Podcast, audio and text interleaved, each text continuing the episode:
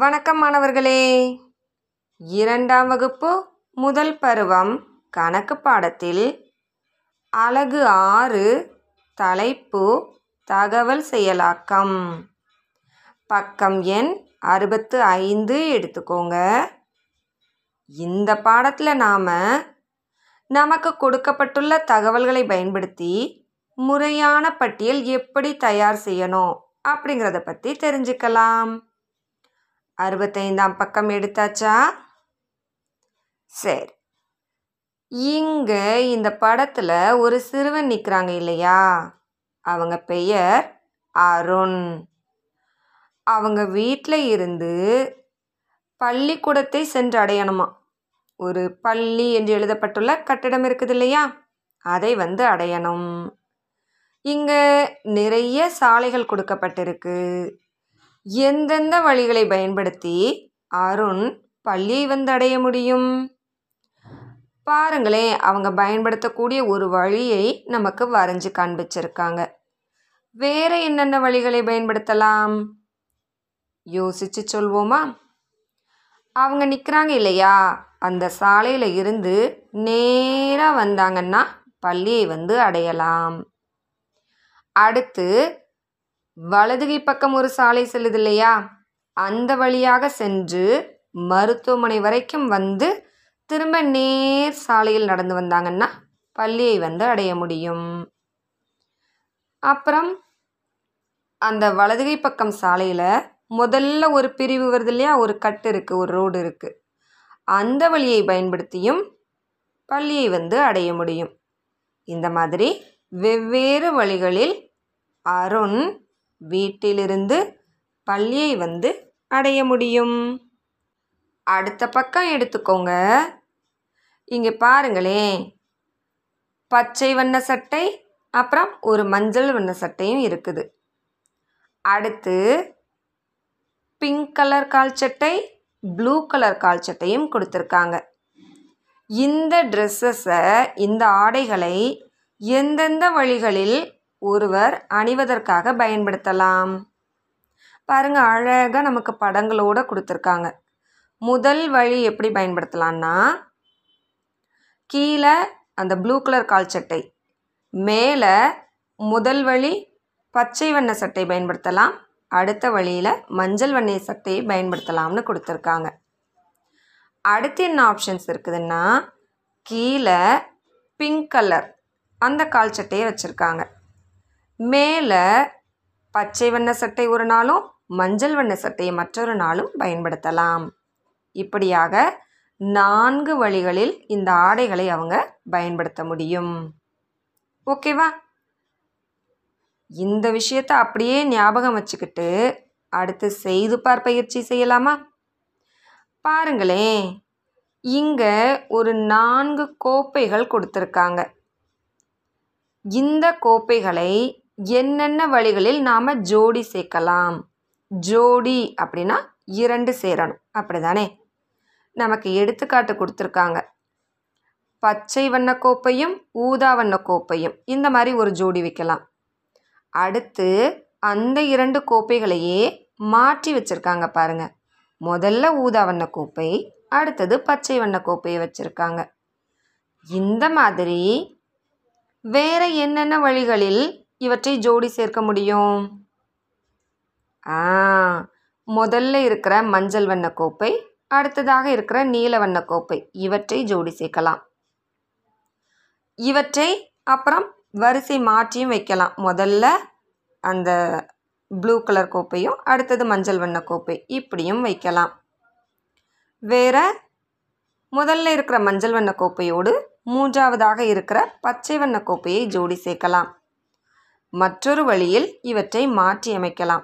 முதல்ல பச்சை வண்ண கோப்பை, அடுத்ததாக மஞ்சள் வண்ண கோப்பையினும் வைக்கலாம். அடுத்து முதல்ல இருக்கிற மஞ்சள் வண்ண கோப்பை கூட கடைசியாக இருக்கிற ஊதா வண்ண கோப்பையை ஜோடி சேர்க்கலாம். இந்த ஜோடியை அப்படியே மாற்றி அமைத்து இன்னொரு வழியும் உருவாக்க முடியும். முதல்ல ஊதா வண்ண கோப்பை, அடுத்ததாக மஞ்சள் வண்ண கோப்பை, இப்படியும் வைக்கலாம். ஓகேவா? சரி, அடுத்து அறுபத்தி ஏழாம் பக்கத்தில் ஒரு முயன்று பார் அப்படின்னு ஒரு கணக்கு கொடுத்துருக்காங்க. அங்கே என்ன சொல்லியிருக்காங்கன்னா, சத்யா என்ற சிறுமிக்கிட்ட ஒரு கரிக்கோல், ஒரு நீல பேனா, ஒரு கருப்பு பேனா, இந்த மூணு இருந்துதான். இந்த மூன்றின் படங்கள் கொடுத்துருக்காங்களா? சரி, இந்த மூன்று பொருட்களில் இருந்து ஏதாவது இரண்டு பொருட்களை அவங்களுடைய நண்பருக்கு கொடுக்கணும் அப்படின்னு அவங்க ஆசைப்படுறாங்க. அவங்க நண்பருடைய பாக்ஸ், அந்த எழுதுபொருள் பெட்டி அங்கே கொடுத்துருக்காங்க பாருங்களேன். இந்த பெட்டியில் ஏதாவது இரண்டு பொருட்களை தான் வைக்க முடியுமா? எந்த இரண்டு பொருட்களை எல்லாம் வைக்கலாம்? நாம் அதற்கான வழிகளை சொல்லுவோமா? முதல்ல கரிக்கோல் மற்றும் நீல பேனா இவை இரண்டையும் கொடுத்தாங்கன்னா அந்த பாக்ஸில் வச்சுக்கலாம். அல்லது கரிக்கோல் மற்றும் கருப்பு பேனா இவை இரண்டையும் சத்யா அவங்க நண்பருக்கு கொடுத்தாங்கன்னா அவங்க இந்த பெட்டியில் வச்சுக்கலாம். அல்லது நீல பேனா மற்றும் கருப்பு பேனா இந்த இரண்டையும் கொடுத்தாங்கன்னா அதையும் இந்த பாக்ஸில் வைத்து கொள்ள முடியும். ஓகேவா? அடுத்து பாருங்க, தெரிவுகள் அப்படிங்கிற தலைப்பில் நமக்கு ஒரு நான்கு சீத்தாப்பழங்களை கொடுத்துருக்காங்க. அவற்றுள் இரண்டு இரண்டு எண்களாக தெரிவு செய்து இரண்டு கூடைகளில் பங்கிட்டு வைக்க சொல்லியிருக்காங்க. நாம் என்னென்ன வழிகளில் இந்த கூடைகளில் சீத்தாப்பழங்களை வைக்கலாம் தெரிஞ்சுக்கலாமா? பாருங்க, அழகாக ரெண்டு கூடைகளும் வரைஞ்சிருக்காங்க. முதல் வழி என்ன சொல்லியிருக்காங்கன்னா, முதல் கூடையில் எதுவுமே வைக்க வேண்டாம். பூஜ்ஜியம்னு எழுதியிருக்காங்க இல்லையா? அப்படின்னா அந்த கூடையில் ஒரு பழம் கூட வைக்க வேண்டாம். நம்ம கையில் இருக்கிற நாலு சீத்தா பழத்தையும் கொண்டு போய் இரண்டாவது கூடையில் வச்சிடலாம். வச்சிடலாமா? அது ஒரு வழி இருக்குது. அதனால தான் வழி ஒன்றில் முதல் கூடைக்கு நேராக பூஜ்ஜியம் எழுதியிருக்காங்க, இரண்டாவது கூடைக்கு நேராக நான்குன்னு எழுதியிருக்காங்க. அடுத்து இரண்டாவது வழி என்னென்னா, முதல் கூடையில் ஒரு சீத்தாப்பழம், இரண்டாவது கூடையில் மூன்று சீத்தாப்பழங்கள்னு அடுக்கி வைக்கலாம். அடுத்து மூன்றாவது வழி என்னென்னா, இரண்டு கூடைகளிலுமே இரண்டு இரண்டு சீத்தாப்பழங்களை அடுக்கி வைக்கலாம். அடுத்து நான்காவது வழி என்னென்னா, முதல் கூடையில் மூன்று சீத்தாப்பழங்களையும் இரண்டாவது கூடையில் ஒரு சீத்தாப்பழத்தையும் வைக்கலாம். அடுத்து ஐந்தாவது வழி என்னென்னா, முதல் கூடையில் நான்கு சீத்தாப்பழங்களையும் அடுக்கி வச்சுட்டு இரண்டாவது கூடையில் எதுவுமே வைக்காமலும் விடலாம். ஒன்றுமில்லை என்பதை குறிப்பதற்காக தான் இரண்டாவது கூடைக்கு நேராக பூஜ்ஜியம் என்ற எண்ணை எழுதியிருக்காங்க. ஓகேவா? சரி, இப்போது அடுத்த பக்கம் அறுபத்தி எட்டாம் பக்கம் எடுத்துக்கோங்க. இந்த செய்துபார் பயிற்சியும் நாம் இப்போ கற்றுக்கொண்ட விஷயம் மாதிரியே இருக்குது பாருங்களேன். இங்கே இரண்டு பூந்தொட்டிகளின் படங்கள் உள்ளன. முதல் பூந்தொட்டியில் சிவப்பு நிற ரோஜா பூக்கள் பத்து உள்ளன. இரண்டாவது பூந்தொட்டியில் மஞ்சள் நிற ரோஜா பூக்கள் ஐந்து பூத்துள்ளன. சரியா? இப்போ நாம் என்ன செய்யணும்னா, இந்த இரண்டு தொட்டிகளிலும் இருந்து ஏதாவது பத்து பூக்களை சேகரிக்கணும். என்னென்ன வழிகளில் சேகரிக்கலாம் பாருங்க. முதல் வழி அவங்க எழுதியிருக்காங்க, முதல் பூந்தொட்டியில் பத்து ரோஜாப்பூக்கள், பத்து சிவப்பு வண்ண ரோஜாப்பூக்களையும் அப்படியே பறிச்சுட்டு இரண்டாவது பூந்தொட்டியில் எதுவுமே பறிக்க வேண்டாம் தானே, அதனால் பூஜ்ஜியம் எழுதியிருக்காங்க. இப்படி செய்தோன்னா மொத்தம் நமக்கு பத்து பூக்கள் கிடைக்கும். சரியா? இப்போ இரண்டாவது வழி நாம் தான் எழுத போகிறோம். மொத்தம் பத்து பூக்கள் நமக்கு வேணும். என்ன செய்யலாம்? முதல் பூந்தொட்டியில் இருந்து ஒன்பது சிவப்பு நிற ரோஜா பூக்களையும் ரெண்டாவது பூந்தொட்டியிலிருந்து ஒரே ஒரு மஞ்சள் நிற ரோஜா பூவும் பறித்தோம்னா மொத்தம் நம்மக்கிட்ட பத்து பூக்கள் கிடைச்சிரும். அந்த வழி இரண்டுக்கு நேராக ஒன்பது, அடுத்த பாக்ஸில் ஒன்றுன்னு எழுதிக்கோங்க. அடுத்து மூன்றாவது வழி என்னது?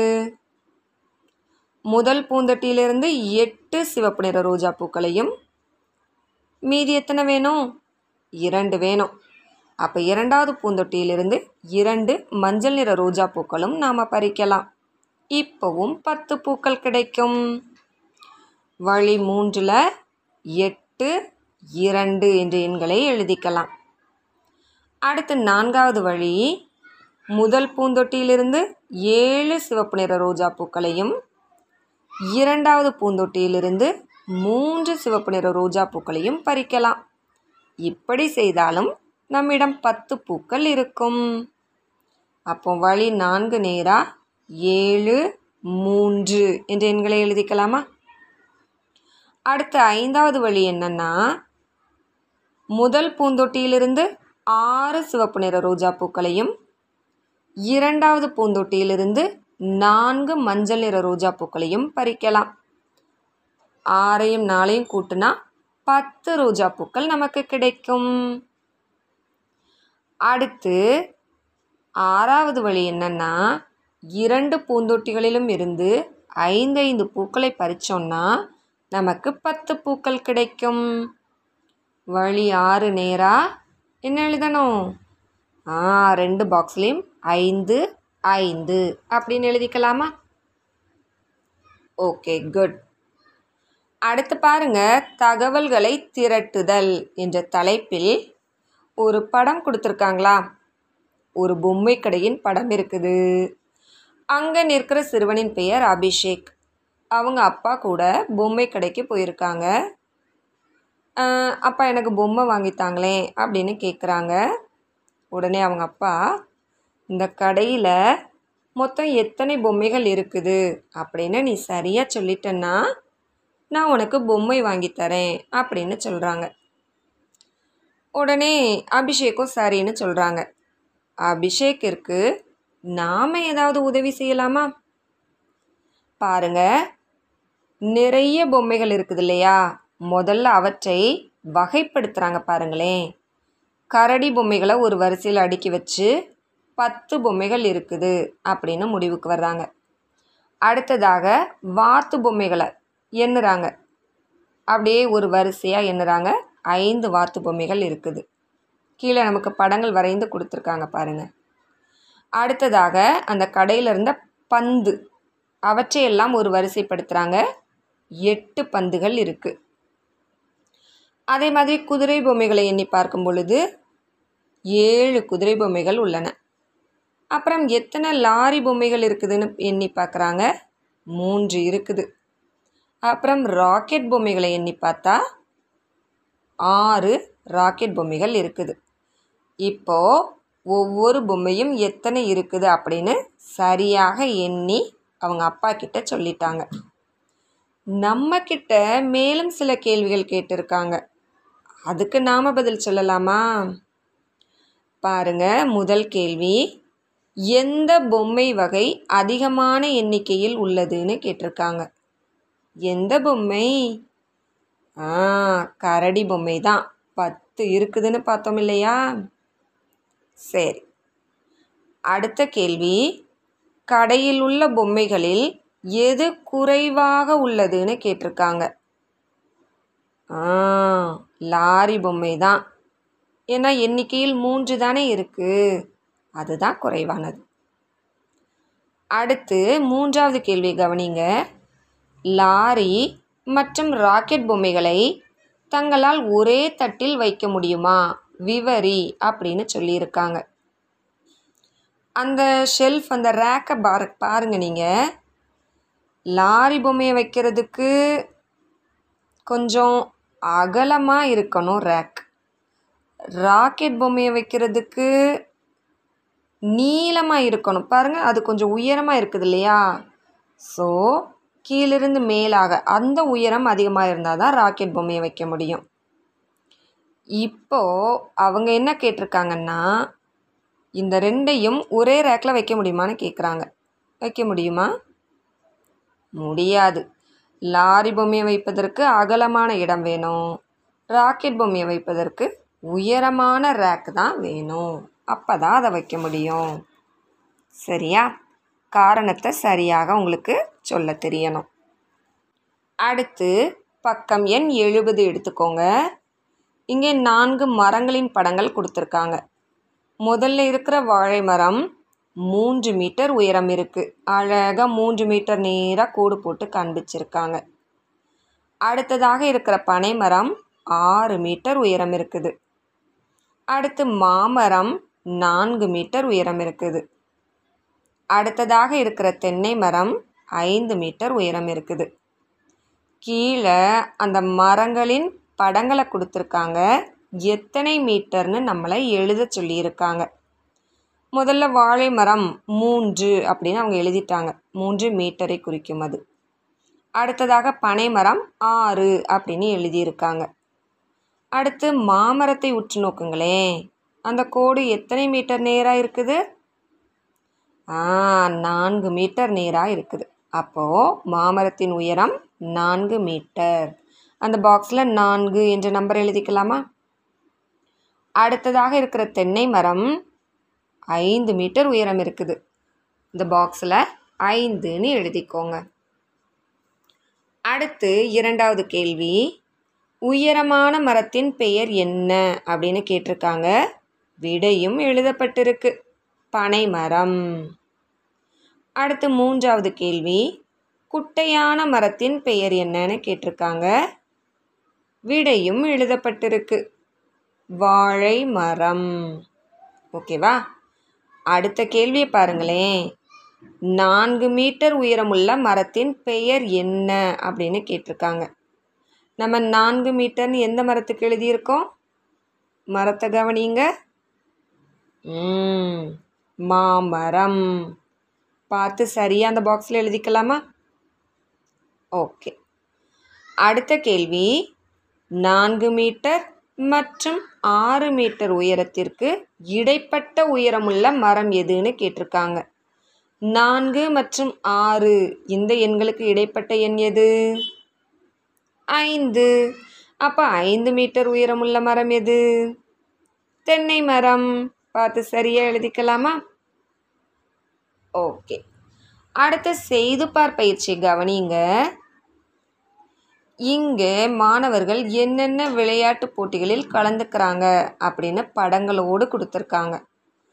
முதல்ல ஓட்டப்பந்தயத்தில் கலந்து கொள்கிற மாணவர்கள் வரிசையாக நிற்கிறாங்க.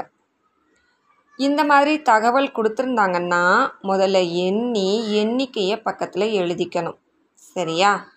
இந்த ஓட்டப்பந்தயம் ஓடுகிற மாணவர்களில் ஆறு ஆண்களும் ஏழு பெண்களும் இருக்கிறாங்க. மொத்தம் பதிமூன்று பேர் நிற்கிறாங்க. அதை மேலே எழுதிக்கலாம். அடுத்து நடைப்பந்தயம் போட்டியில் கலந்து கொள்வதற்கு இரண்டு மாணவர்களும் நான்கு மாணவிகளும் நிற்கிறாங்க. மொத்தம் ஆறு பேர் இருக்காங்க. அடுத்து தவளை ஓட்டத்தில் கலந்து கொள்வதற்கு நான்கு ஆண்களும் நான்கு பெண்களும் நிற்கிறாங்க. மொத்தம் எட்டு பேர் அந்த போட்டியில் கலந்துக்க போகிறாங்களாம், சரியா? இப்போ கீழே கேட்கப்பட்டுள்ள கேள்விகளுக்கு நாம் விடை எழுதலாமா? பாருங்க, முதல் கேள்வி, எத்தனை மாணவர்கள் நடைப்பந்தயம் விளையாட்டை விளையாடுகின்றனர் அப்படின்னு கேட்டிருக்காங்க. நாம் தான் முதல்ல கண்டுபிடிச்சி பக்கத்தில் எழுதியிருக்கோம், இல்லையா? விடை எங்கே எழுதலாம்? இரண்டு ஆண் நான்கு பெண் எழுதிக்கலாமா? அடுத்து இரண்டாவது கேள்வி, எத்தனை மாணவர்கள் தவளை ஓட்டம் விளையாடுகின்றனர்னு கேட்டிருக்காங்க. தவளை ஓட்டம் நேராக நம்ம கண்டுபிடிச்சி எழுதியிருக்கோம், நான்கு ஆண் நான்கு பெண். ஓகேவா? அடுத்த கேள்வி, எத்தனை மாணவர்கள் ஓட்டப்பந்தயம் விளையாடுகின்றனர்? ஆறு ஆண் ஏழு பெண் எழுதிக்கலாமா? அடுத்த கேள்வி, எந்த விளையாட்டு அதிக மாணவர்களால் விளையாடப்படுகிறதுன்னு கேட்டிருக்காங்க. பாருங்கள், எங்கே நிறைய பேர் நிற்கிறாங்க? ஆ ஓட்டப்பந்தயம் விளையாட்டுக்கு தான். இங்கே ஓட்டப்பந்தயம் என்ற விடையை எழுதிக்கலாமா? ஓகே. அடுத்த கேள்வி, நடைப்பந்தயம் மற்றும் தவளை ஓட்டம் விளையாட்டில் உள்ள பெண்களின் எண்ணிக்கைன்னு கேட்டிருக்காங்க. நடைப்பந்தயத்தில் இரண்டு பெண்கள், தவளை ஓட்டத்தில் நான்கு பெண்கள். அப்போ மொத்தம் எத்தனை பேர்? இரண்டு கூட்டல் நான்கு, ஆறு பேர். அப்போ இங்கே வர வேண்டிய விடை ஆறு. நம்பர் எழுதிக்கலாமா? அடுத்த கேள்வி, எந்த விளையாட்டு குறைந்த மாணவர்களால் விளையாடப்படுகிறதுன்னு கேட்டிருக்காங்க.